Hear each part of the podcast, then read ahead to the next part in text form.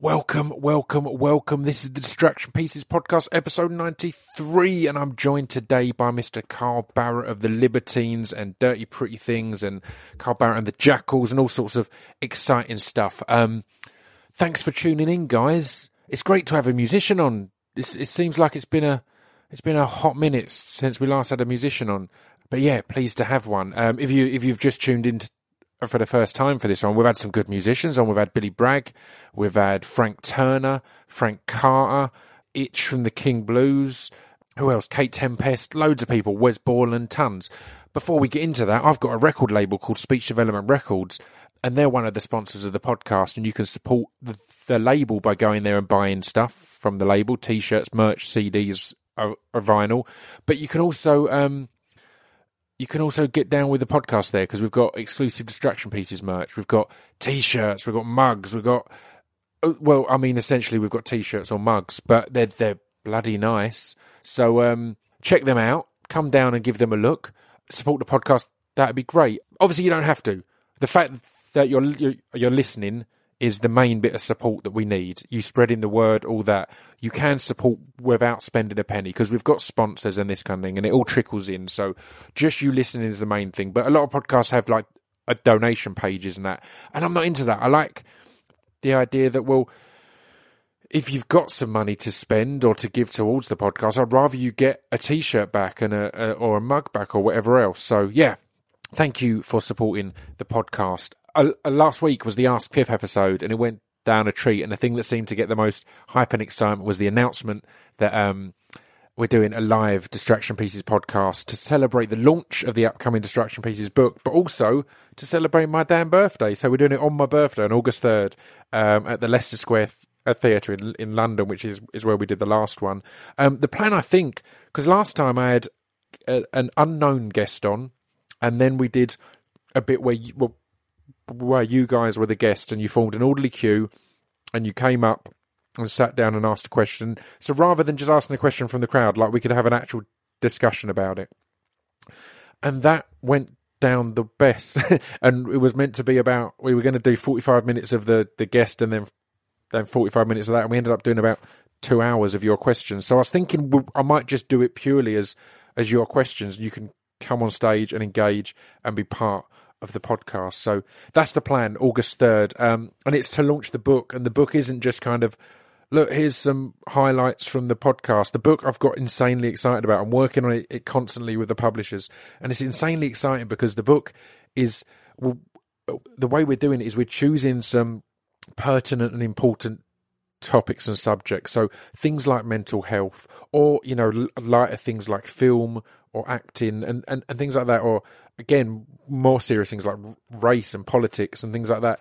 And then we're selecting segments from from all different guests that are on those topics. So we'll have the views on those t- topics from Jon Ronson, from Amanda Palmer, from from uh, Romesh Ranganathan, from Josie Long, a real a variation of people, from Rufus Hound, from from from Richard Herring, from Adam Buxton, from all sorts of people, um, all giving their views and opinions on these subjects. So, yeah, it's exciting, and that will be out August 3rd. Um, I'll have more details and pre order stuff on that nearer the time, but that's all you need for now. I should let you get on with this podcast. Um, at the end, I'll let you know who our guest is on next week's podcast. It's a, ver- a very special one. We're doing it as a two parter, and we're making a big deal of it because it's it's someone who is in the biggest film of the year so far. Um, in fact, the biggest film of its uh, category ever. Uh, so that's exciting, but I'll tell you more about that after we've talked. Um, this was a great talk. It was the first time me and Carl had met. We were both kind of a bit nervous, which I found adorable, and we're a bit stumbly and mumbly at points, but I thought it was a, a, a lovely chat. We hit it off. It was great to hear his telling of a lot of uh, of times that um, that might have been hard to remember at points if you know m- much about the Libertines and the, the craziness that they went through. So Enjoy this, and I'll be back at the end. See you in a bit.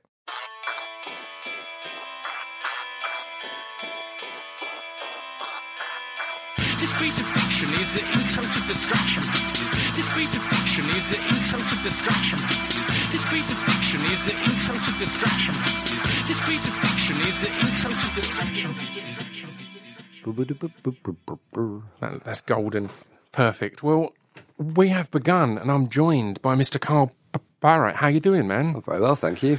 Is everything everything going good on this on this this fine day in London? Yeah, it's a beautiful day actually. I just uh, got stuck in traffic on the old uh, 73. Yeah. And actually ran down in the rain and my Chuck Taylors and sunglasses slipped on my arse a couple of times. Oh wow, that's not the best start. The best but luck, but yeah. Well, as long as it's, it's it's put you in a good a good mood and a good place, I guess you'll be right appreciative to be indoors and, and on your feet and not on your ass. I guess. Absolutely. No, it's good. No, I'm used to being on my arse. It's, uh, no, it's great, man. It's, um, we just, I've just finished like one of the best years of my life Yeah. in terms of, um, getting my band back together, touring, and uh, literally just all the commitments that we thought we're never going to get through, just for various reasons, and as history would suggest, we we got through. Yeah. And uh, yeah, It's amazing that because again, I mean, we'll go through a lot of stuff, but it's felt that I mean, as most careers in in all all reality, but f- from the outside, it often s- seems as if musicians and artists have this big plan and it's all planned out year after year, which in ninety nine percent of the time it isn't. But with y- your career and some of the ups and downs. It's never felt like it's particularly planned out in advance, so, it, so it must have been exciting to go right. This year is is coming together, and we've got touring, and we've got this. You know, it's all it's seeming to work. yeah, You know? absolutely. I mean, I mean, I, I just stopped making plans because they all kind of went wrong. Yeah. I'm kind of gingerly stepping out of my cave like a Grinch. Yeah. it's like um, and think and, and saying actually it's all right. This is going to happen. We're going to do this gig, and we did a show with me and Peter with um, John Cale at the weekend. Yeah. which is uh, something I've always wanted to do. Yeah, And that was quite an experience. That was a great way to end the touring year. yeah, that's perfect, right? So, so let's um, go all the way back to the start and, and, and talk about your kind of your upbringing and, and, and was music always a big thing to you? Did you grow up as a big music fan? Yeah, music was always a sort of soundtrack to my to my life. I remember when I was a kid, like the earliest tunes were like um, listening to the, Jam and the, Yeah. and Bowie and uh, just in the back of the car, back in, in the back of my dad's Reliant Robin Yeah, as a perfect. kid. You know, Yeah, and, and where did you grow up, and what kind of Uh, what were in- you into? And I grew up in Whitchurch, which is a little town outside Basingstoke.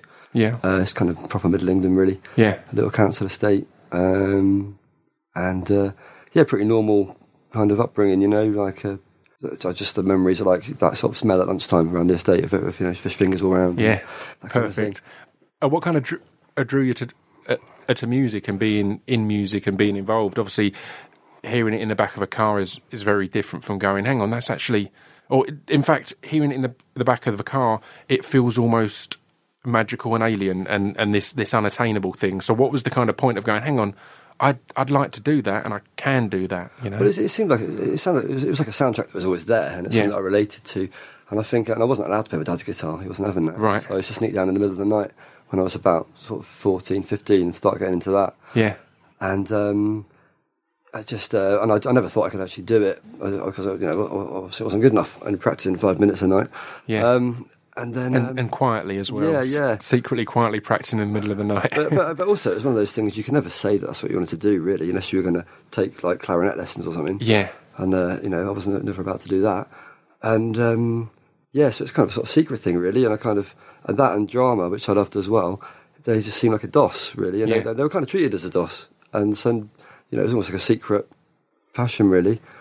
It's interesting that both of them are kind of such a, as you said, aren't taken seriously, and it's it's it seems they all, um, music and drama are two that people would see as kind of avoiding having to decide what you actually want to do for your with your life and things like that, which I guess they kind of are, but but, but they're also the most desired things in the world, or, or some of the most desired things. I- Everyone wants to be a movie star or a rock star. Yeah, that- that's part of the reason I guess they're sort of eschewed as um, as career choices or whatever, because Yeah. it's such a cutthroat thing, and the, the success rate percentage wise probably isn't that good, is it? no, yeah, I guess not. But yeah. it gets there though, and, uh, and if you can pers- per- persist with it, I'm I'm adamant in, in in music that a huge part of it is just the doing it, is getting out there and going right. Actually, let's let's try and do this. Let's write some songs. Let's make some songs, really rather is. than the fear of, of not doing it or, in, or in, the, in the face of so much, um, you know, people like naysayers yeah, and, um, and jealous people, and yeah, you know, so it is a really hard thing to do. But you, and you do have to throw yourself into it. That's the only way. Otherwise, you'll never get heard.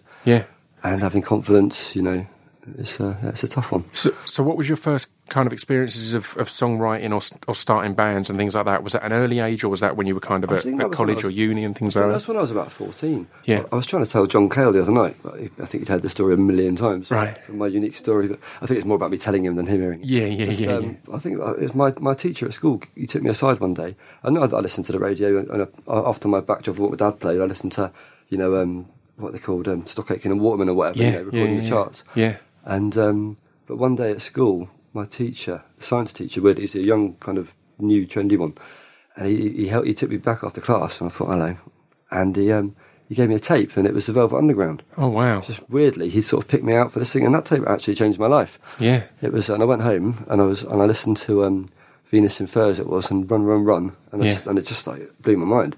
And um, and from then on, I was like, I was making a lot of weed actually, and just uh, in my own world with joss sticks and and uh, you know, as a fourteen year old. Yeah, yeah. and my ambitions changed to like going to London to get a, a sort of rainbow coloured hoodie and, and uh, A nice hemp hoodie Yeah, exactly, and, and some, some really baggy and trousers. then, yeah, and- and then of course, because I, I had like a hippie mum, and then she moved to the town that I lived in, and she, so she had access to the weed and whatnot. yeah. Uh, or, or, sorry, I should probably get sacked from my job if I say that. um, it's unedited, isn't it? Uh, she, she, anyway, I, through through people she knew, I could get weed, and that which kind of made me a zero to hero at school. Yeah. And then, of course, I found a lot, a lot of like, like-minded people who wanted to smoke weed and get into the Velvet Underground again, which I held the keys to, even though it came from a science teacher. Yeah.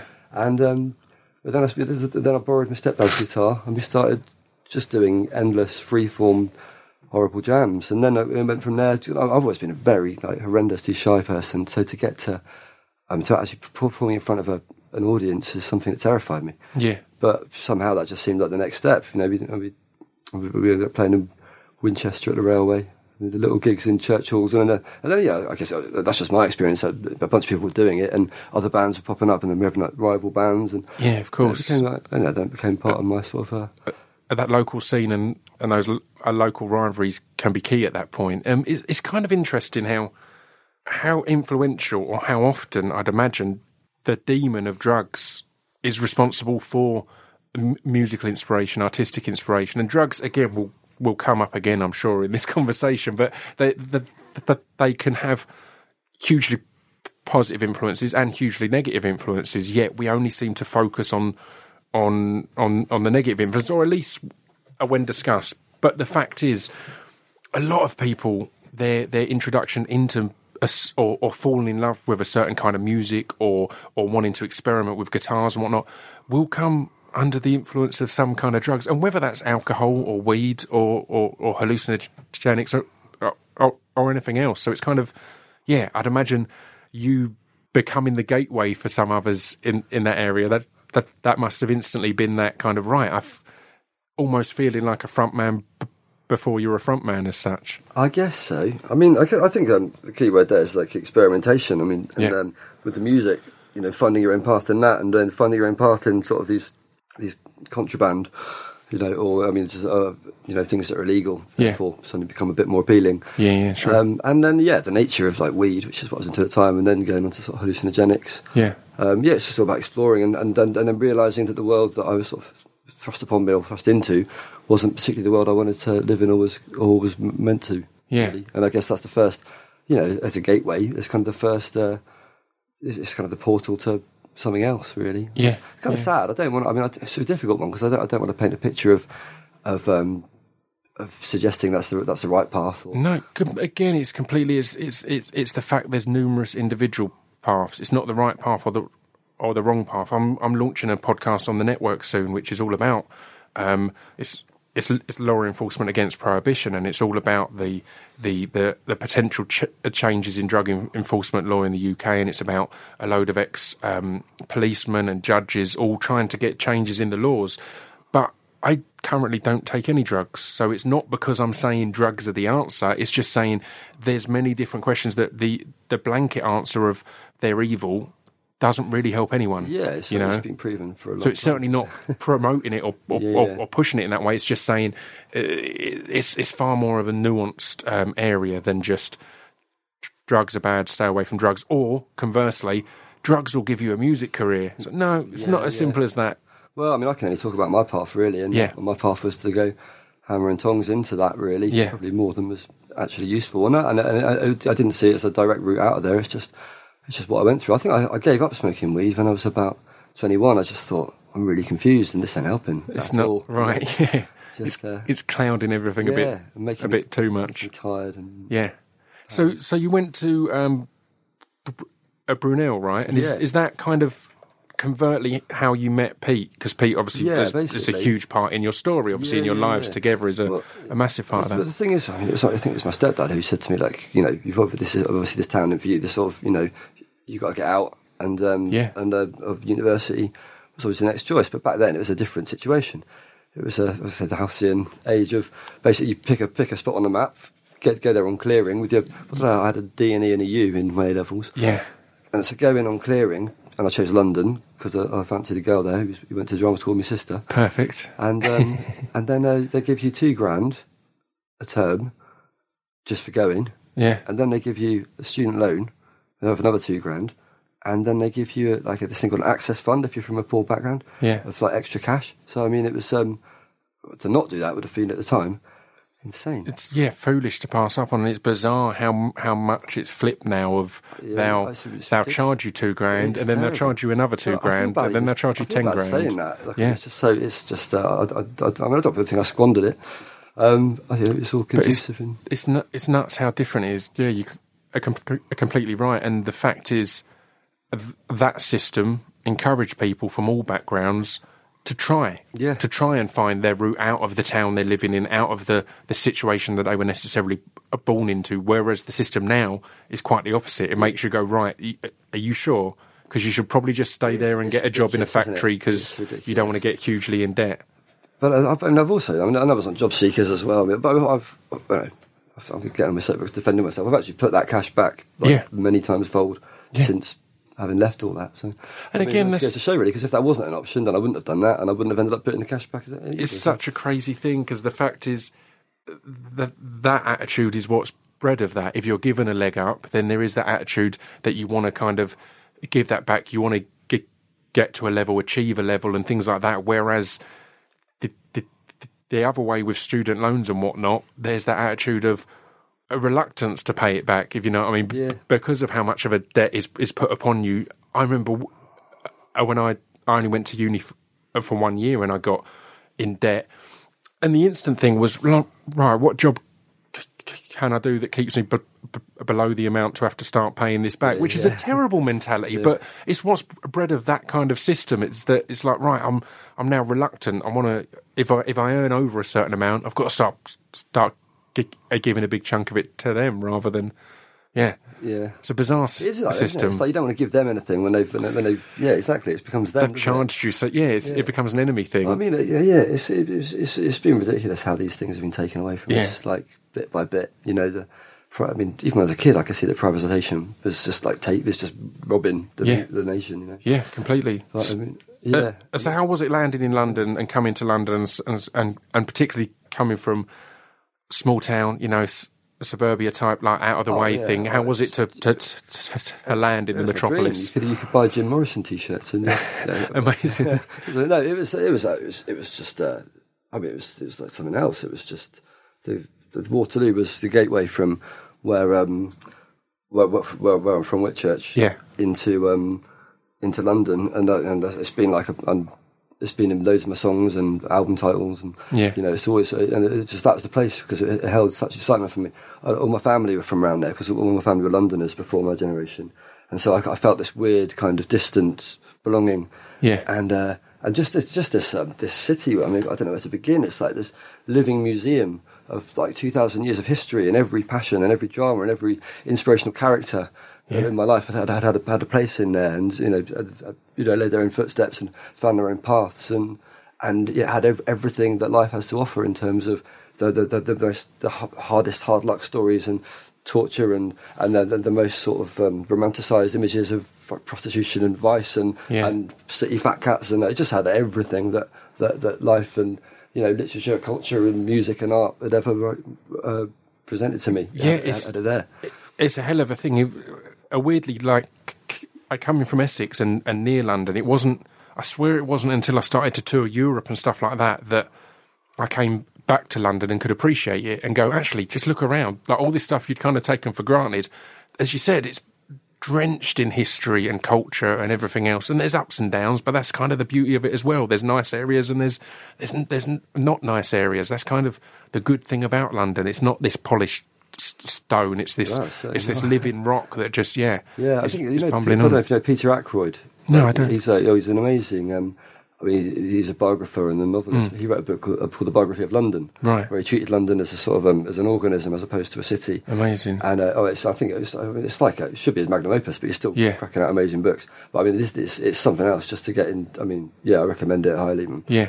But it's um, yeah, I've got that kind of feeling about London. You know, it's like 30, 30 towns and villages that grew together, and they each still retain a certain a certain vibe and a certain just certain rhythm. And Yeah. so I'm getting a bit. No, no, no. I completely agree. So, so, what, when did you kind of um, r- realize that your partnership musically with Pete was something that you wanted to to pursue and take, or that had great potential and could be going in a good direction, rather than again previously just sneaking down to play guitar at night and stuff like that? Well, I think I, um, I think I, I owe a lot of that to Pete because when I went to Brunel, the one person I really got on with was his sister. Yeah. who I met first, Amy Jo, and you know, she and she's she'd always be a great friend. Um, and she had this little brother who had the same kind of Dick Whittington idea of London, Yeah. and wanted to get down there, and um, and so she mentioned me and the fact I play guitar, and uh, and then so we had a, we had a, we had a meeting. He came, well, yeah, he turned up, and I, I had to look after him, I'd babysit him while she went to some lectures, Amazing. and uh, yeah, we didn't have much to say. And then in a, in a, couple of minutes, we were arguing about words and their meanings, trying to outdo each other, and nothing really changed in the sort of I was going to say that 25 years that succeeded that, whatever it is. it continued on, I guess. Yeah, continued yeah. on and on. And it's only 20 years, actually. Yeah, yeah. But still, yeah. That's perfect. So, so, so when you kind of started t- t- t- to play together, it was from the outside. It seemed like the Libertines came out of nowhere, and it was everywhere all at once. Kind of thing. It was you were. I remember the front cover of NME before your first album was out, right? so, yeah.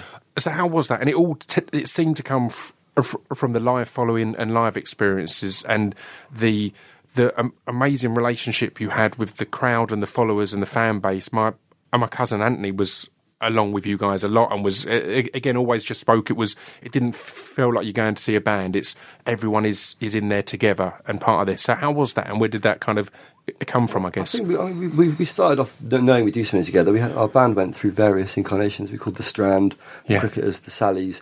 Those are just ridiculous names. Yeah, we yeah. didn't really believe we were in a band. It's just something we told people in order to sort of impress them and get some free drinks. Hundred percent. I remember those bands myself. that it's just yeah, it's, it's here's our name. You've got a really good name, and that's about it. But then in, yeah. do, in doing that, I, so I, I, I couldn't be done with Brunel after two years. It kind of served its purpose for me, Yeah. really. And so, you know, I mean, and it, and it done, and it'd been great for me. And uh, I managed to sort of move my course from American Studies to drama, which was like just slowly like trying to get towards being brave enough to do artistic stuff. yeah, And then, um, and then, but I, I, I decided to move in with Pete in the Camden Road. After that, in just a bed sit, and uh, and just sort of just live the life really with no but no plans and see where it took us. Obviously, we both had deep ambitions, but that that wasn't why we did it. It was just because we had no idea how to achieve these ambitions. We just sort of Yeah. carried on like, making our our path really. And uh, weirdly, sort of strewing it with breadcrumbs that we come back to later on, and would turn out to, that they were actually the building blocks to something that was great for us. yeah. That's But- amazing. So uh, we lived in um, yeah Camden Road, and then uh, Pete was um, a lot braver than me with the performance thing, and he he, used, he was big on the performance poetry scene, and Yeah. like um, yeah, I think it's before like um, I was reading something about you doing the poetry slams and things. Yeah. so I think it's before that. Yeah, Um, yeah, it yeah, was, yeah, It was yeah. like caring the community. Yeah. But, like uh, yeah, but it was it's really good. I Oh, mean, completely. The, the, there was for ages, like before the the slam type scene came about, and again, I get associated with that a lot. I think I've I've entered probably two or three slams in my life, and that's Really? it. But it's just it's it's because a few of them were quite n- known ones. It's like oh, that's where it started off. But yeah, I, I- I remember when I started off, you'd have on one side of the poetry scene, you'd have there was an event at RADA, and it was all kind of all very highbrow, and I always felt I was going to get uh, kicked out because I wasn't uh, uh, uh, posh enough. And then at the other extreme, in in in in, in Hoxton or wherever else on, on North London, there'd be these poetry nights that were all all ex punks and all just getting up and still doing poems about a Thatcher and things like that. And it was this amazing variation. It was hugely different from the kind of cool, incredible, and hip slam scene that Yeah, is yeah, yeah. painted. But yeah, this th- No, this wonderful weird mixture. Medium, the, the Yeah. performance poetry thing. Yeah. And, uh, and I was really always really impressed with Pete when he when he go and do that. And uh, Yeah. I still recite his poems. Now it's quite funny. People that have like their, their greatest hits, wouldn't they? Yeah. You know, well, we come so and so, and he's going to do his poem about like say Thatcher or whatever. Yeah. Or like the or his abusive fathers or whatever, and it's just like. Um, It's crazy Yeah, that it's- it's, it's it's it's it's even in that context and form. There are certain, as you said, some hits. You're like you've got to hear his song about Yeah, his, yeah, his, his dad or his song about this or that. That's, yeah. yeah, yeah. I've got a mate actually. He's, he's bringing a guy on tour. Which is called, he's um, just keeping that with us because we used to we used to bring a poet on tour when we Yeah. first started out. Called Jack Jones. He's in the band called Trampolene. Yeah. and he's uh, no, he's great. He's, he's coming on opening up doing poetry, but like uh, to a crowd. I've, who- I've heard his stuff. I've heard his stuff. You, uh, when I had my hip hop and spoken word radio sh- show at XFM, um, I played one of his spoken, like his a really early s- a spoken word piece. I remember because it was just put put forward as as the guy from the trampolines, and Yeah, yeah, yeah, yeah. it's good stuff. Yeah, no, it's wicked. But uh, just that, that, that, I mean, it's quite nice for because the crowd are so receptive to that. Yeah. and, uh, and and a lot of them aren't. But then they love to throw in the bottles as well. And if as long as the person who's up there doesn't mind a bit of that, Can take and a bit of it, yeah. embrace it, then which Jack can, then um, yeah, it can work wonders. And and so we always came from that kind of. Um, that, that kind of scene really, and so and, and to be honest, we when we did join our band, we uh, still get the band started uh, as, as a sort of an entity which we intended to have a future Yeah. knowing nothing about it. Like we were going down to Food Records, who, who rejected our demo and writing "deaf and blind" on the door, which is Yeah, brilliant. that. yeah, yeah, yeah. um, probably in a biro, but but um, it was. Um, That's perfect. but, but we spent five years just rolling around the city, taking our amps on the bus, wearing suits from Oxfam and Yeah. Shawbies that everyone laughed at us in. And uh, or maybe maybe like four years. These these time periods always seem to grow in hindsight. But, Yeah, uh, yeah, we spent completely. A, a good few years. With, it was me, John, um, uh, Peter, and a different drummer. This uh, old fella called Mr. Razcox. Yeah. that one is real name. But um, yeah, and uh, so yeah, we were doing that, and we and we sort of established where, we, we, loads of songs and a sort of re- real romance and the lo- and the love of the city, and it was all about that. It was all kind of hippified, and nobody gave a shit, like Yeah. nobody. And then it was only when we just like the, the, the, drummer and John, the bass player, at the time just got sick of it, and they wanted to go and do a, an industry gig, and Pete wanted to go and play the Dog and Handgun or whatever. Yeah, that yeah. it didn't work out, and Yeah. then um, and the so the band split up, but we kept this, the, the manager we had at the time, and um, and then like I think she, I think Pete, I think the Strokes came into Filthy McNasty's where we worked. Right. Pete says he was getting him acid. I'm not entirely sure that's true. Uh, and um, and uh, we were just a bit pissed off because we've been doing it for five years. They they, they rolled, rolled up wearing the same clothes.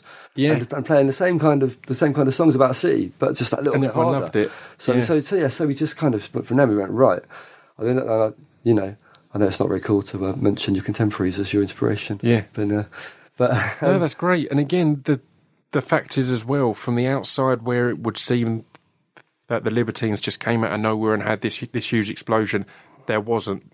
There was a years of grafting, and it will be similar with the Strokes as Yeah. as well. I'm sure that it because I remember when they came out and it was just that f- f- first video and song, and it was just wow, this is Yeah. this is everything. But they'd probably been doing that a long time, and again, people going, ah, this is this is retro bullshit, or it's this or or whatever, and just just turning their nose up at it. And then when that that moment it clicked, but then it can sp- spawn and inspire everything else. So did that kind of focus you a bit as a band and go, Yeah, right, it- we need to do hang this. about. And Yeah. like, and it's like kind of this realization. Hang on, we're we're that we're, we're That's angrier us, than that. yeah. We're much angrier than that. Like, Yeah. Okay, well, it's like that, is it? The gloves are off a bit.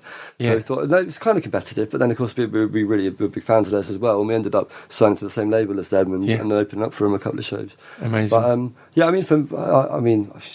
Maybe the, the boys in the band might differ, but uh, that's how it was. yeah, Um, but uh, yeah, it was. So leather jackets back on yeah, just a bit just a bit neater this time. Do away with the, the flares and the flannel trousers, and uh, and get going. skinny And jeans is- on, and off we go. there's there's so much of things are timing, and it it felt like uh, what you guys were doing just just just caught something at that that moment. It caught that mood. It had anger, but it also had had romanticism and, and a beauty and a a, a, a, a a kind heart in it. it. Like it wasn't there'd been for a long time before. A lot of music and rock in particular was it had to be quite angry or negative or things like that, and it, it felt as if you guys came about with a, a, a party of sorts, kind of like just going, look, look, let's all have this this wonderful celebration together. It's, it's got it's got to have a sense of humour as well. Yeah. I think that's a really important thing in Yeah. any, any of that kind of music. Really, no one just wants to see someone scrapping. Yeah. you know what I mean. Yeah, exactly. So how was that? Because obviously, again, there was the, the a lot of the hype was around the the stage presence and interaction uh, between uh, you and Pete, and it'd be very play fighty and interactive. How was that initially, and kind of what was the point where it stopped being quite as playy and it became quite a, a tough relationship and a tough kind of I guess it was battle? always kind of tough, really. Yeah. Just, um, I mean, yeah, right from the off, we had a lot more scraps back then. Yeah. Um, But uh, I, I guess it was a.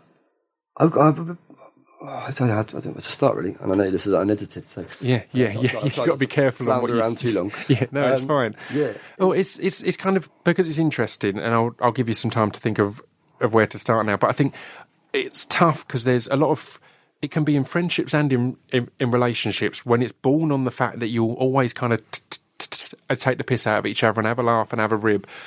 That's great, but it also means that then when you're you're with each other constantly, the small things that are really griping will be the things you start to take the piss out of and have a rib, and there'll be a point where, where you're suddenly going, "It's not actually a joke anymore. I really mean that thing that I've just any- said, any and that little dig I've given, Yeah. I mean that with all my heart." And that can become quite ugly. That can become a dangerous and ugly thing. there was a bit of that, like triggers, like you say. Yeah. But I mean, um, I think also that whenever we got on stage, we were both terrified of getting up there, but we both needed to do it. Yeah. So, and it's a really but weird thing. People, I never understood people who don't get any stage fright. I'm like, Yeah. really? How do you? Like, right. And then they're really surprised that we do, and we still do to this day. And then, then if, if, if you imagine, there's, there's there's you and your mate both on stage, always also the feeling of you're blagging it. Yeah. Going, um, oh. Like there's all of them and there's us now and what do we do? So that, we kind of they find solace in each other, and Yeah. like for a bit of comfort in each Yeah. other. And uh, and then of course you know if and then if one upstages the other and it's like you're trying to make me look at that. He used to he used to Yeah. kick me up the arse. Yeah. He used to do like a big clown punt up my, up my hiney when I was um doing a solo or something. Yeah. Go like this is my moment, and then the, then the crowd will have a laugh, and of course then that's that's going to breed nothing but fury. Yeah, because that's ugly. Because it is, it's, it's, it's, yeah, it's, it's finding the the balance of moments like that that everyone's in on the joke and it's good for everyone, and moments like that where, oh, well, this was the bit where I kind of wanted to feel like the rock star. I've been, I've been nervous up until this point. I'm finally feeling comfortable, and But then- I've been clowned in some way. there- is a comedy in that, and it is funny, and of course. Yeah. And then uh, and if I if I can contain myself and focus, I just have to remember to get that revenge is best served cold a bit later on. Yeah, yeah, But, uh, exactly. you know. So, so how how how messy did those early tours get? Because again, it was quite an, a, a notorious thing, and again, we'll get into a bit of of, of, of Pete's struggles and battles, and obviously he, was excluded from the band for a certain time be- because of how messy it was getting, but. It must have been a weird thing because you almost started to be marketed upon that that it was going to be this big party. There was going to be a lot of drink and drugs, and the fact is, humans have their limits, and the fact is, as fun as that is, you can't be kind of wheeled out in front of a crowd every night to be the crazy off their off their heads, kind of off the rails guys, because that's not actually sustainable. Well, uh, if it, if it well, it's exactly that. But if it is that mental as well, the tour is like a pressure cooker where you have to Yeah. be there every night, and you have to. Uh, and you, and you have to conform to something, whether it's conforming to being a mess or not. It's, Yeah. still, it's still something you've got to conform to. Yeah, um, and uh, and of course everything emotions just get so heightened and the most and the tiniest thing like I once Pete nicked my shoes with the same shoes yeah, and uh, blatantly nicked my shoes so I had to go barefoot and Yeah. it was like uh, it was just it seemed like the worst thing in the world it didn't occur to me that I could probably just get away wearing someone else's like Yeah. trainers Yeah. but like uh, well I wouldn't have done that but. it's it's it's crazy how it becomes a a pressure cooker like that. I've I've said a few times. Everyone hates on it, and I'm not particularly a watcher of it, but I find Big Brother fascinating because you'll watch that and people will argue over the stupidest shit, and you'll watch it from the outside going, God, this is so dumb. They're, they're such drama queens. But I've had situations where I'm living with someone or I'm, I'm close to someone or on tour even, that the tiniest thing, as soon as you can step back from it, you're like, it doesn't matter that they've, they they step out the shower without dr- drying their feet first. It's not that big a deal, but it becomes the biggest deal in the world, and, and things like that. You, you didn't have your shoes, but you could have probably had some shoes. It's, but had some shoes. at the moment, that'd be like this is the biggest bit of disrespect and attack upon my person. Yeah, we, all, we were always they always that far off, and of course, just not. When we were kids, then the reason we've been, been able to get sort of back together now is we can accept each other for, who we are a bit more. Yeah. and, like just be accepting of like you're like that and I'm like this, and that's all right. I It's the beauty of, of hindsight as well. Coming into a relationship or situation, knowing that this is how the situation is. In the start, you get in any band and you don't know how it's going to be or how it's going to spiral or anything like that. But if you've been able to st- step away, have some time out of it, you can kind of go right. I'm I'm accepting of this is how it's going to be, or this will be that, and you can kind of accept each other's uh, positives and negatives in that way, I guess. But what was the point then? Because obviously there was after the album came out again. After all that hype, it it lived up to it. It got that acclaim. It was really it kind of it was it was seen as a as as very much a, a, a classic. And then you were working on the next record, and again it seemed, if the press is to believe uh, be believed, at that point tensions were just growing higher and higher and higher, and Yeah. and it was tough to to to, to almost uh, live up to the band that the press had made, essentially. Well, that was never a concern, really. Weirdly, from Yeah. because I mean, like that's I, I generally worry about everything there is to worry about. Yeah. But um, in in this instance, life was such a drama. Yeah. That and and that it just um and and it was such a, a you know it was a, a it was a blessing and a curse. You know, we're in there with Mick Jones Yeah. in RAK Studios making this record. Um, and you know, we've written all the songs. Uh, actually, uh, it's maybe worth mentioning after after our, our old incarnation, when we started again, we said, right, we're going to get to signed to Rough Trade, and we're going to Yeah. like play only hard songs with our venom and our grit and bile, Yeah. Um, and our hearts and sense of humour. Yeah. Then um, so we, every, every song was new from there on for the first Right. album. Oh, wow. So um, uh, but then so we we worked really hard. We we did work bloody hard actually. Getting those songs as they were, and, uh, and it was our first time in the studio. Apart from Mick Jones wanted to stop for EastEnders every night at seven sharp, there was um, yeah, that, that was there was- Dedicated. yeah, there was, like apart, apart from that, there was no. Um, yeah, they phoned him up in the studio in the middle of a take. The, the phone would start flashing. You go, "Sorry, lads. Sorry, lads. EastEnders is on." Oh, okay, great, great. Sorry, lads. But uh, Amazing! I love that.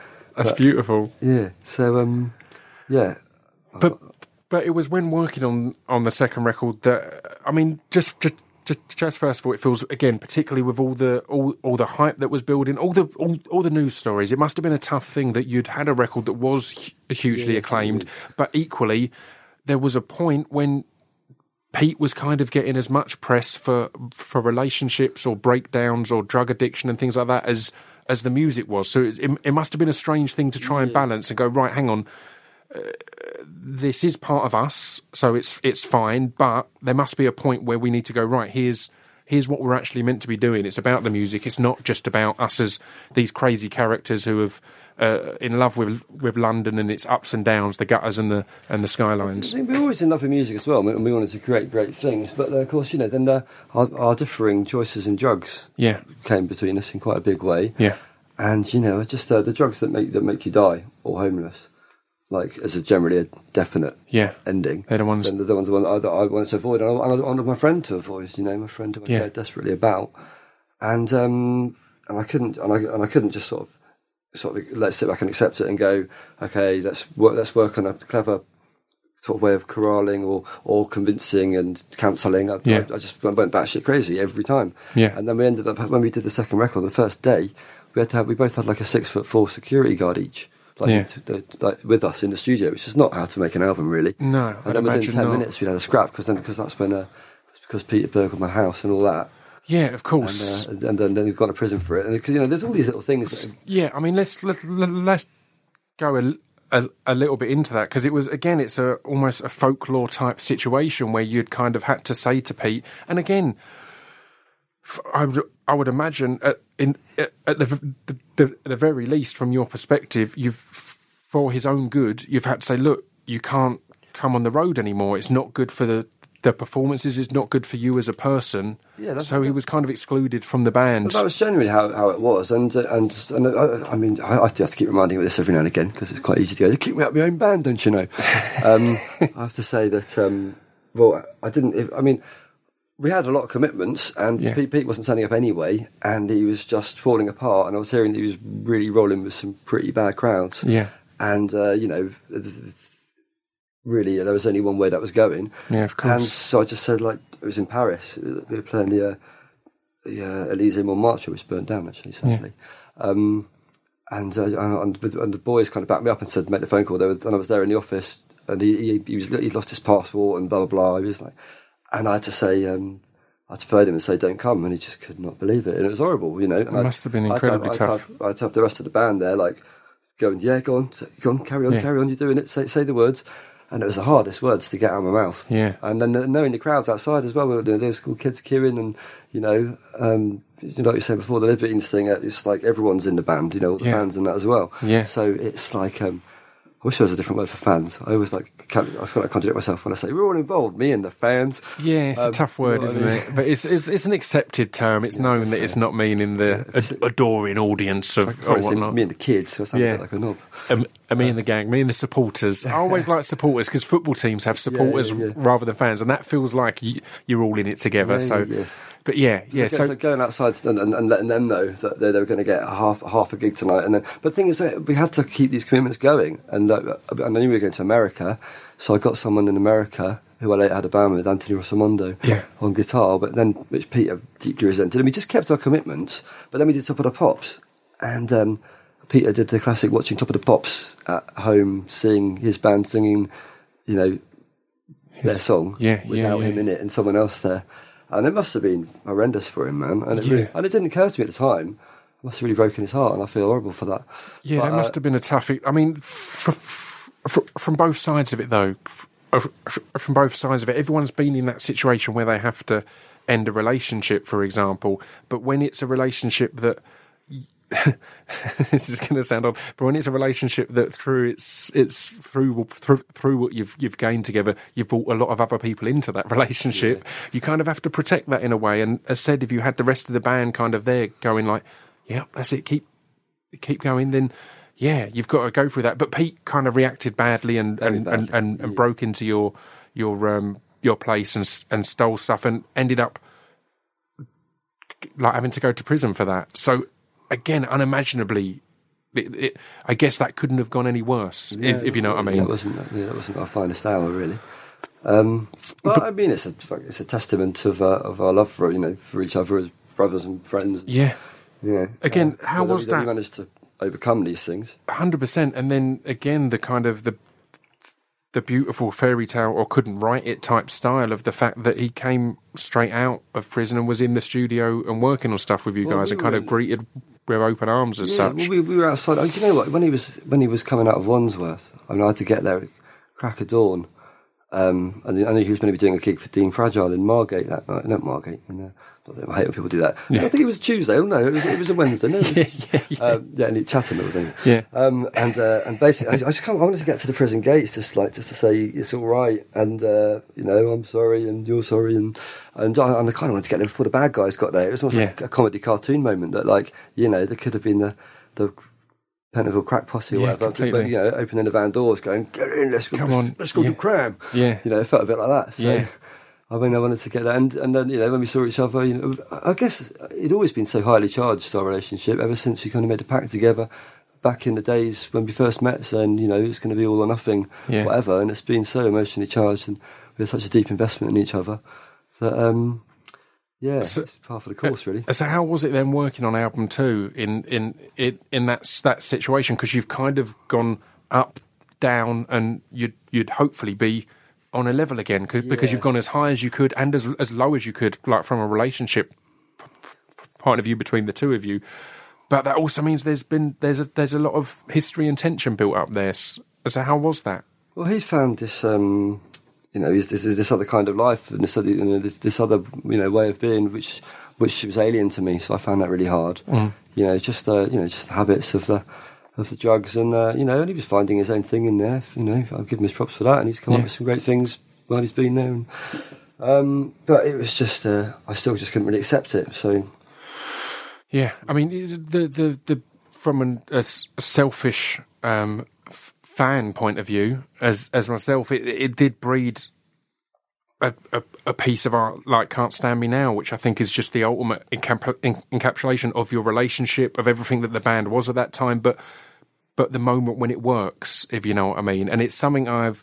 Um, I, I remember, it, and it's obviously it's, it was sh- shortly after this when Pete was out of the band, and I remember watching a Babyshambles at a festival once, and a large chunk of the gig just being the biggest mess I've ever seen and not held together, and nothing, but two or three moments being as good as anything I've ever seen alive, and that's what it kind of feels.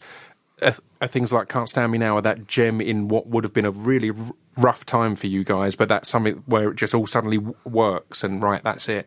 Well, I guess that's the beauty of uh, like um, having to tell it how it is. I mean, kind of doing our dirty laundry in public, I guess. But but, but what else could we write songs about at that Yeah. time? You couldn't- Yeah, and it was. It's not like it was a secret. It was a very documented and, and, and, and in public type. Yeah, tumultuous relationship. and singing to each other. I guess you know. I don't know.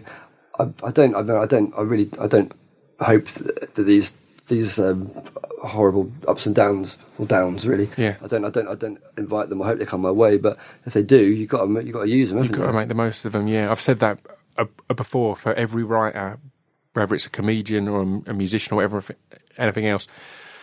When you have the biggest moment of heartbreak or sadness or whatever else, there'll be a moment as your eyes are just about drying enough for you to fall asleep that just before you fall asleep, it will cross your mind.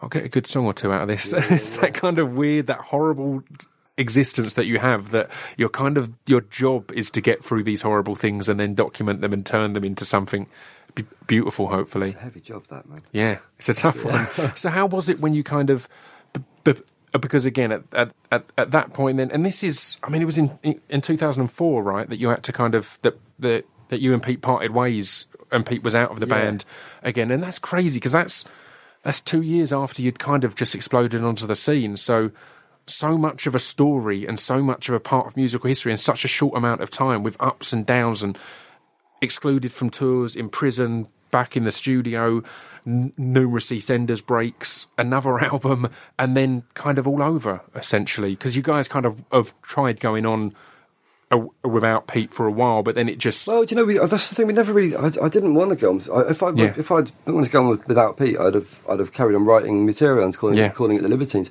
No, there was one point when uh, he was uh, running around town with with a, a, a, with a, a I was going to say group of crazies, but no, I'm sure they're lovely folk. Yeah. um, doing his own and, and, and saying, "No, we're the Libertines," and we're going around going, "No, we're the Libertines." Yeah. and it, was- and it was just ridiculous. And I didn't like. I know that band is it's me, me and his band, you know. So I didn't want to. Um, it's a car. It's a far cooler version of, of, of the Sugababes um, b- b- battles of when they were all replaced, and then there's there's two different Sugar Babes going on. But yeah, so so what was? It must have been a big a big moment for you to go right. No, no, no, no. no, We're not the Libertines, and allow Pete to get on with his thing, and you get on with your thing, and uh, and Dirty uh, Pretty Things came about that was again it, it, was hugely well received. So, so it must have been great for you to to have a focus that wasn't that didn't involve Pete in a way as much as as, as he's an essential part of your, of your life and story. It must have been nice to go right. Now I've got some art that's that's mine, and it's Yeah. it's with other people. It's not. I don't have to be worrying about that. As I'm sure you will have been because of the Yeah. personal relationship, but still to to be able to go, no, this is me now. Ideally, it would have been like that, and of course, I was happy to have a few um, things off my own back with people, which people responded to and, and, and, Yeah. you know, and, and got into. And, and we, had, we did have some good times, but essentially, I think I got a lot of my energy for songwriting and performance just through the, the heartbreak and the staggering turmoil that I'd, that I'd enjoyed, endured through. Uh, and it was staggering. It was like I mean, Through being in all that. years just in. I mean, just not knowing how to deal with my own depression. I mean, I did, and I was, um, you know, really went hammer and tongs into the kind of drugs that, the, fortunately, the tabloids aren't too interested in. Yeah. Uh, and, and and that was my place for a while, really. And it's like, and it took me a long time to sort of heal from that. And typically, just as I sort of heal and and I feel like I, I've got a bit of closure, then then we end up getting back together again. Yeah. So, so, so how was that? I mean, you obviously you, you- you went through. There was extensive amount of, of solo work and material and some great collaborations and, and projects there. But then, from hearing you talk, there was something missing. There was that the as as chaotic as the relationship between you and Pete was. It was kind of an essential chaos for. Again, from hearing you there, almost for you to feel you could reach your full potential, if you know what I mean. You needed that that thing to be running against. Well, yeah, it's just it's almost like that's how we set out our stall in the beginning, you know. Yeah. Like, you know, you're you're you're selling the uh, old teapots, and I'm selling the leather-bound journals or whatever. And Yeah. It's just like, and then so to have so maybe that's a really bad analogy. Let's take that back. I like it. I like it.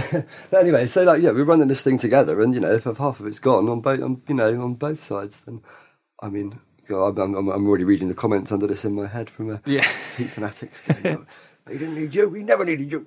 You, you brought him down. But anyway, but, uh, there's um, yeah, But Pete equally in, in that period apart had ups and downs, and again he also had some absolutely amazing moments where it seemed his he realised Do you know what I mean? That focus came and it got there. But then there was also a lot of other moments where it wasn't quite, it didn't quite hit the mark. It didn't, it needed, in many ways, it needed to, uh, to be reined in and again have that a second half of the relationship to, I to put it all together. A lot of artistic relationships and bands and and there's a thing, you know, the, the thing is chemistry, and Yeah. you can't uh, you can't sort of predict how that's going to go, and it, and it is what it is. And often, a lot of bands will be labouring under the burden of have, having to be with each other because they have that chemistry. Yeah, You know, yeah. like countless bands, like I'm told Jams and Police and the rest of Yeah, it. yeah. Um, and so, um, but then you you you can't re- if you try and reinvent that chemistry, chemistry you're doomed anyway. So Yeah. I mean, it is, it is what it is. So how was it f- f- after like five years apart to to take the stage together again that first time where you kind of played through a few songs and jammed it out and kind of There was a there was a period. I mean, just it was we, we didn't know who we were. We we we'd spent years communicating through the press, write, Yeah. writing little bits in songs to either dig at each other or say that we loved each other. Yeah. you know, and just knowing each other would hear them and pick up on them. yeah. And um, so, I mean, when we did It's a weird other- thing, man. It's it's it's like people who post vague uh, Facebook posts about an ex and n- knowing they're going to read it yeah, rather than actually talking to him. Yeah, it predates the social media element yeah, of that, yeah. but it's exactly that. It's going. I know he'll understand that this line's about him, and it's like, well, just pick the phone up, guys, and actually Yeah. fucking talk to each other. But then, but then there's all this confused anger and fear and stuff. And of course, both being as we are, both going, well, he's probably he probably hates me, and he's probably you know Yeah. he's, he's probably going to be a shit. And so uh, the first meetings were really oh, quite terrifying. Yeah. you to get sozzled in order to actually uh, Yeah. sort of uh, and then get on a level, and then uh, and then you know not getting any younger, I don't have to deal with the hangovers that brings. Yep, yep, yep. Um, but uh, yeah, it was, uh, it was it was really hard. But there came a point, which is when the first Reading, we did we did um, Reading Festival together in 2010 Yeah. and um, they they wouldn't put us top of the bill because they thought we'd um, we might not turn up, which is probably. Oh, really? wise. Yeah, yeah. But uh, yeah, so they call it a co-headliner, which they do quite a lot, and, and we go on before the last act. Yeah, but it was. I mean, it was still a huge thing, and it was the the return of of, of the Libertines essentially headlining a Reading and Leeds, and that that must have been an amazing thing, right? Because it it, it, it felt to me, and this isn't meant as a slight in any way. It felt that kind of the fact that you'd had this huge rise and then fall, kind of allowed that to build that you'd you'd get to you know again it, it's co-headline headline it's headlining Reading and, and, and Yeah, Leeds yeah, no matter yeah. how you mark Yeah, it or, or paint Yeah, it and it's a tough one. It's it feels like again you have it with a lot of bands you absolutely adore. You'll you'll like Hendrix dying when he died he will always have that beautiful it'll always be preserved. Whereas a Clapton or someone the the although he's done loads of great material the perception of Clapton has changed because he's got older and you know it's a different thing. And it kind of felt that if you guys hadn't imploded there's a good chance that it wouldn't be this amazing thing that is is, is, Yeah, totally built to. But if I'm going Do you know what I mean? In- if I'm, but in a I'm good gonna, way. If I'm going to pay the price of the implosion, then I'll accept the uh, Yeah. Reading- Reading and Leeds headline slot. A hundred percent, yeah, ex- exactly. If you've got to go through that again, it's it, it's not a slight in any way. If you've got to go through all that in there, then you get to to to reap the benefits as such. When you go, hang on, we've survived that. We're survivors. We've we've, yeah. we've got through that, and we're here again. And you get to be on that main stage. The beautiful thing about the, the, the Libertines, and I think um, it's just that, that all of these things just kind of grist to the mill. There's a kind of alchemy that you turn, like the, like the not knowing what's going on, our, our stage fright, our terror, our not knowing Yeah. if we know each other anymore. The fact that we get on stage and we turn that into what we're doing, and, and it's almost it seems to be audible through the music to, Yeah. to those who get it. There's a lot of people out there who don't get it. Ha- to those who do, Yeah. Yeah. How was it uh, uh, coming back together and gigging and touring from um, almost a responsibility point of view? Again, having started off where the gigs were intentionally absolutely chaotic and messy, as you said yourself, you're all a bit older now. Was there kind of a right? We still are going to have fun, but we need to rein it in, or has it been a kind of almost dangerous thing in that respect of knowing that if you're doing the Libertines, it's going to be you, you need to write that period off because it's going to be a mess, you know, physically or emotionally. I, I, thought- I think we, we, we, got to go. I mean, the, when, when we going back to that Reading Leeds, we, Yeah. everything was filmed, and, and Roger Sargent, this excellent uh, filmmaker, made a movie about Yeah. it. And um, but it, it just felt we had cameras there all the time, so it felt a lot more organic after that. That was the start of us becoming uh, Yeah. uh, friends again and properly, you know, and wanted, Yeah. wanted to spend time. And I knew there, there was a good few months when, like, uh, when I could finally get a taxi driver would say, "Oh, you're a musician, are you?" And I go, "Yeah, I'm in the Libertines." Yeah, yeah. And they go? But no, that was like uh, that was, uh, that was. I felt proud of being able to say it, and I felt really happy to be back in uh, back in that stride. But then, uh, of course, we realised when we started uh, taking it further than just a reunion that we were going to have to write new material, Yeah. and we were going to have to raise our game a bit, you know, Mm-hmm. in terms of like doing a, a, doing a, a show. Before we could, people would come to see the spectacle of us. They might have a fight. They might do some drugs, or they might, you know, die or whatever. You know. Mm-hmm. Yeah, Um, yeah. So, but one, but, but, but it has to be about. We had to give people a show they were paying for, I think, and we had to. Yeah, that's great. We had to learn to use the stage better, and we had to take that next step that we never have got got to take if we hadn't got to that point. That's great to drive that motivation and focus. I remember when I went to see this when the Sex Pistols are, are reunited and, and played Finsbury Park, and everyone was there ready for it to, to be a mess. They'd done a couple of warm up shows in Europe and just stormed off and things like that, and they came out of Finsbury Park. And put on one of the most amazing shows I've ever seen. Played everything amazingly. The attitude and passion was there. And the thing for me was, that's the most punk rock thing they could have done because everyone was expecting it to be a mess. The punk rock thing was to come out and smash the shit out of that show and really just and just put that on. So it's kind of a beautiful thing that you had a similar motivation there. Of, Right, what everyone knows us for is this, but with you know they've had all these songs.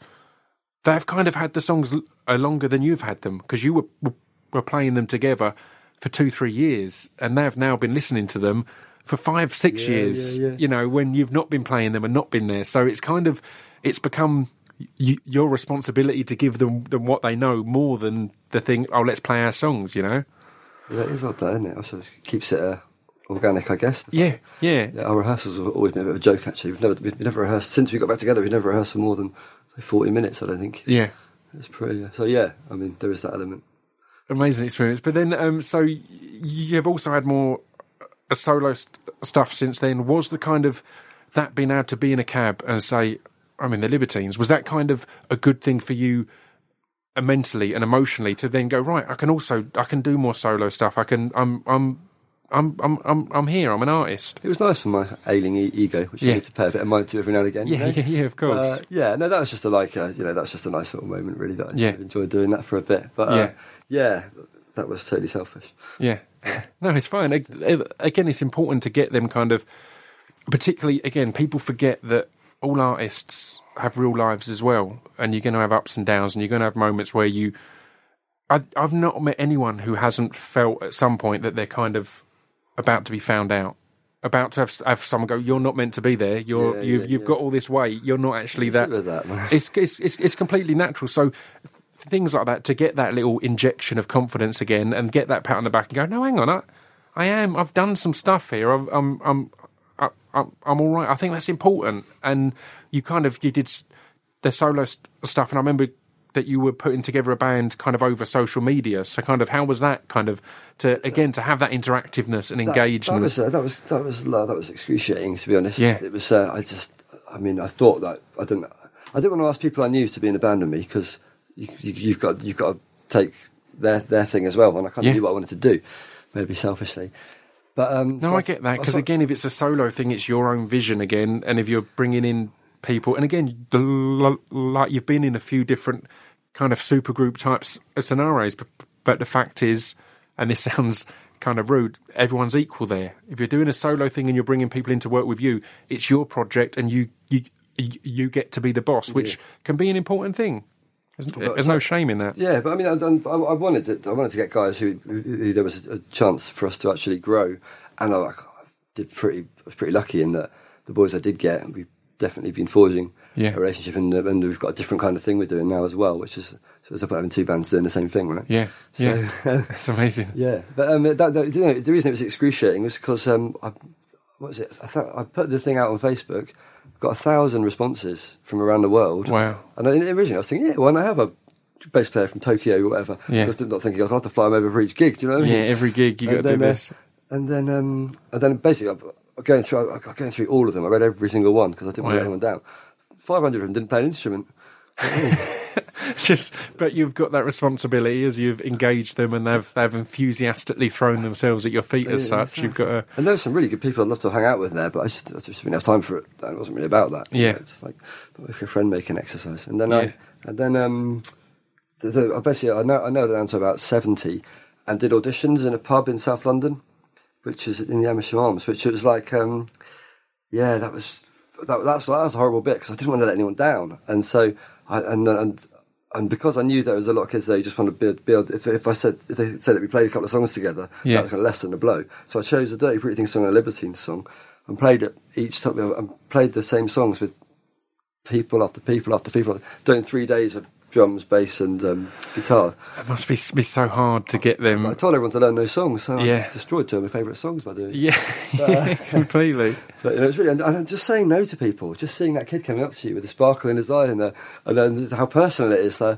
am, am, am, I right? It's just, it's just because to them, it's going to be like we're going to make music history, and Yeah, and, and, and you know that that they, I'm I'm I'm I'm not trying to pour on more guilt here, but you know that they would have told all their friends about it, and they're going down to London and they're playing a Libertine song and a Dirty Pretty Things song w- with Carl, and it's this big thing, and the nerves and, and, and edge there. And again, it must have been a tough thing to to kind of s- see through and see who who would work right and all that because hard. there's there's going to be some nerves. I remember when we um, and me and Dan le Sac were doing some of our last gigs, and for and for one of them we had Billy Bragg come out, and we did um, to have and to have not uh, with a Billy Bragg, and uh, we'd been touring ages, and I'd I'd, I'd lost, I'd, I I didn't get particularly nervous going on stage. In the sound check, about to do one verse of a Billy Bragg song w- with Billy Bragg playing it, was the most nervous I ever remember uh, being. So every one of those 70 people will have had that similar thing, no matter how comfortable they are. They're going, right, I'm playing this song that I know and love with, you know, the writer. I actually did a song with Billy Bragg, and it scared the crap out of me as well. It's petrifying, isn't it? But, he's, but it's, it's not weird c- because he's the nicest, friendliest, warmest of guys and made it so comfortable, but it was still that thing of, this is Billy Bragg. This is Billy here. Yeah, yeah, yeah, It's mental. yeah. So, how did you kind of um, deal with that? The I mean, the I've- finding, the narrowing it down and going right. As much as it must have been horrible to tell all the people who weren't in it, you must also have known the ones that you're giving a yes to. It means the world. Yeah, I, yeah, yeah. Well, that was great to be able to tell people. I I made the foolish mistake of taking the last six to the pub. I thought, oh, this is what would Joe Strummer do? He'd probably take them all to the pub.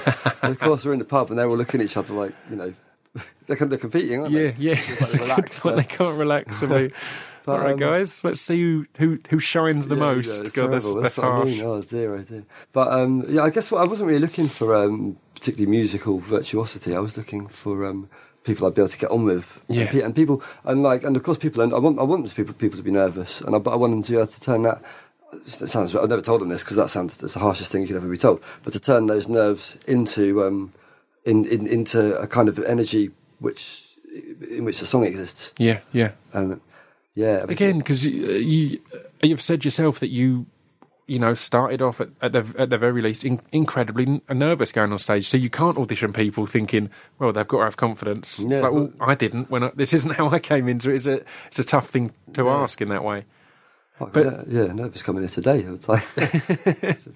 That's great. No, I mean it must have been a, a, a weird though. As said, having the competing finalists as such all kind of there together and really weird. It's, it's not the most comfortable of situations, but uh, when it did come together, you've had that beautiful situation of, again, kind of the same as you, as you were saying of, of you and Pete being able to handle each other a lot more. Now you're choosing to be together. A great thing there of where you've got to kind of go right. That person, that person, that person, rather than it's the four people who live nearest to me who happen yeah, to have instruments. It was like Tinder for bands. Yeah, yeah, exactly. That's a Yeah. beautiful thing. Yeah, um, no, it is, and and, and unfortunately, the got you know we've managed to grow together since. You know, we've been going around the Balkans in like a. In a sort of Baltic, even in, Yeah. a, in a you know in a skanky little van, and Amazing. You know, just been going for it, and they're, and, they're, and they're all well up for it, and they just love. It's really refreshing just to have that passion to be doing that again. Yeah, and that excitement of Mm. people who aren't kind of of worn down by it all, worn, because it is a tough industry and it's a it's a tough life. Touring isn't easy, and it's always probably sounds horrible to people who are working a nine to five. uh, When artists are there going, it's tough on the road, but it is. It's exhausting. It's it's it's.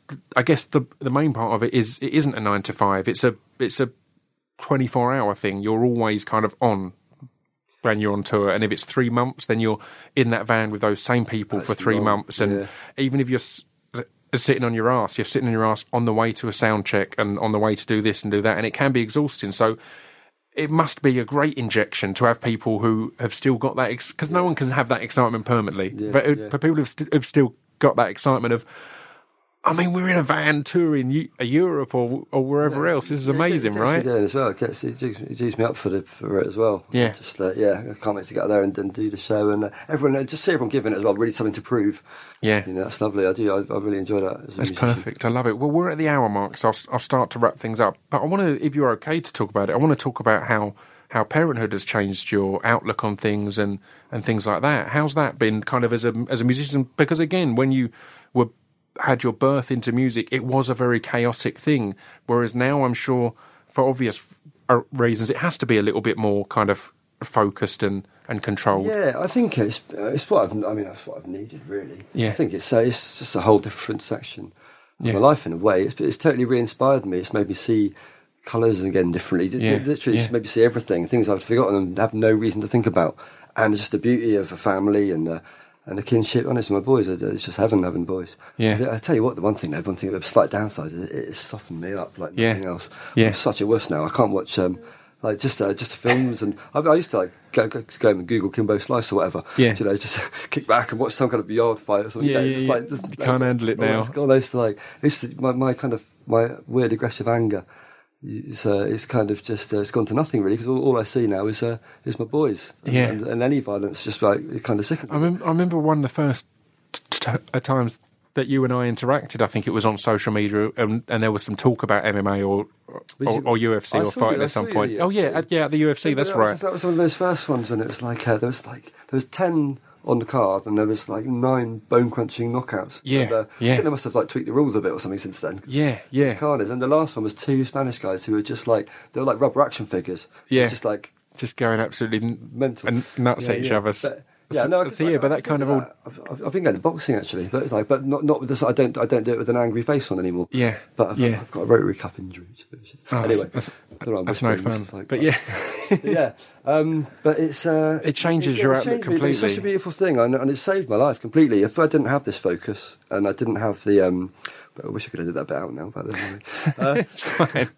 um, It's nice. yeah, I like so it. it's uh, no, it's changed my focus totally, um, and it's made me. I, I need to. I need. I've got mouths to feed, and I've got. Yeah. and I've got kids to inspire and prepare for the world. Yeah. So and and and then that gives me so much artistically, and uh, so I need to write, and I need to give myself a kick up the arse, and I need to you know be on point. It's beautiful on the inspiration front because you can always argue again, and it's a constant thing. It's it always annoys me when people say that this person in the public eye isn't a good a good role model or whatever else. It's like, well, they don't have to be. They've not signed up to be a good role model. They've signed up to do what they're doing, and you take that how you how you want it. If you want to read about their private life, then that's your choice of finding those things out. But uh, when you've got kids, in some way, you are going to be their role model. Like, like that's the, that is the bit where you've signed up to be the role model of those two kids, not anyone else. But you've got to have that in mind. Of right, here's how I'm going to inspire them. Here's how I'm going to um, bring them up to be and teach them to be, and and and and and, and, teach them how not to be, Yeah. even and things like that. love You know, yeah. It must be a yeah a, a, a big job and a big undertaking. It is, yeah, it's, it's monumental. But then you'd be surprised how natural it is. The amount of people I know who really want to have kids and they just go, yeah, not right ready yet. Yeah. Like, no, no, no one ever regrets kids, do they? Right, Like, no one yeah. ever goes, oh, I wish I had my fucking kids. Yeah. Uh, but um, oh, oh, these pricks. Yeah. Yeah. But like, well, I hope they don't. But yeah, it's um, it's just to, to be to have that. To, I mean, to have people looking at you and to and just uh, it gives you like kind of sort of self worth and, and it sort of fortifies your position in the world as well. And I was speaking. This, you're going to rush out and have kids now, right? yeah, everyone is going to advertise it for everyone now. this is yeah, no, it's uh, and, it, and it gives you a responsibility that you want and is welcome. It's for me. It's just uh, I was I was walking into a wall repeatedly, just like the same wall, Yeah. just going and then and then having kids. Suddenly it, it turned out it was a doorway, and it's like into a into a beautiful place. Yeah, same world, amazing. but but more light. You know. Yeah, yeah, I love that. So, what's ahead? Let's start to wrap things up. Uh, what's ahead, head, head musically um, on the solo front, on the Libertines front, on everything else? What's the kind of the plan? Well, I'm doing something else with the Jackals. Yeah. Um, yes, and taking it away from uh, what we're doing with the Libertines. Yeah. I'm not sure how that's going to ma- manifest itself yet, but I'll find Yeah. out tomorrow afternoon because um, the boys have been working on a lot of stuff. So Yeah, uh, you know, while I've been away, I felt bad also getting the Jackals together and going, guess what? They've been back together. I'll see you in the. I'll see you in a bit.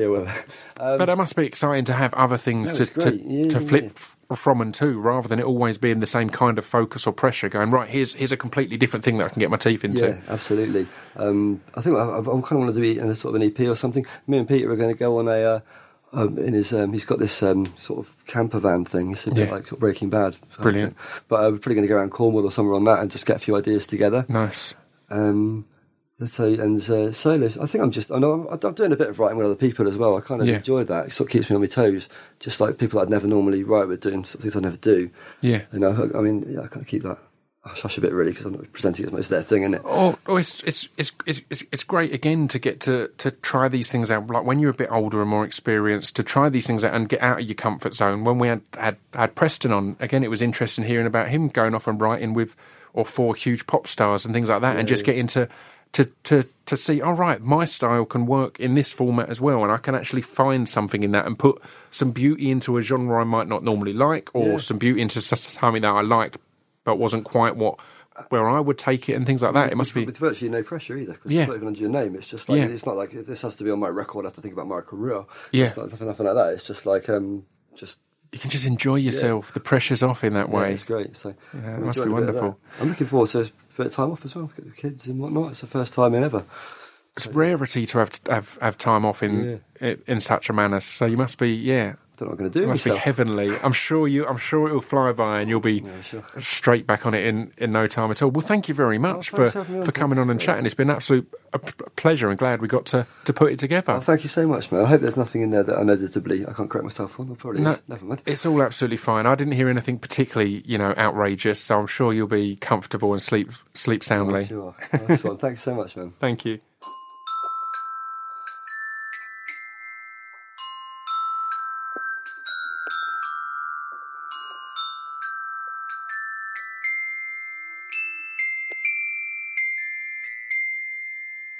You've been listening to Scroobius Pip's Distraction Pieces. There we go. There was Mr. Carl Barât. A l- lovely chat, a lovely guy. It was good to get into some of that stuff and go ask a few questions, have a bit of a yeah. It was it was fun. I'm losing my words already now, but it was it was good fun. Uh, it was great to meet Carl. So, A, a little mention and shout out, out there to my cousin Aunt Meads, who who knocked about with all that lot for a while back in the day. Next week's guest is Ed Skrein. Now, Ed Skrein was the the the baddie in Deadpool, um, Ajax slash Francis, and Deadpool has been my film of the year so far. It's the biggest R-rated movie of all time, and it's going crazy. And Ed was absolutely lovely and allowed me to sit down and have a chat with him um, in his home uh, before he darted off for the MTV Awards. And yeah, it was a great chat. It's in two parts. It's next week. I'll tell you more about it next week, but you're going to enjoy it. Uh, until then, keep subscribing. Subscribing really helps. Keep rating. Oh, I mean, big love for everyone who supported um, a Tuesday Night Jaw. That's been mental. That's just flown up the charts, and it was it was the, the number two sports podcast on on the day it came out. It went huge. So thank you for supporting that. That's our wrestling podcast on the Distraction Pieces Network. Cheers for tuning in, guys. I'll see you next week. Subscribe, rate, do all the good things, spread the word. See you later.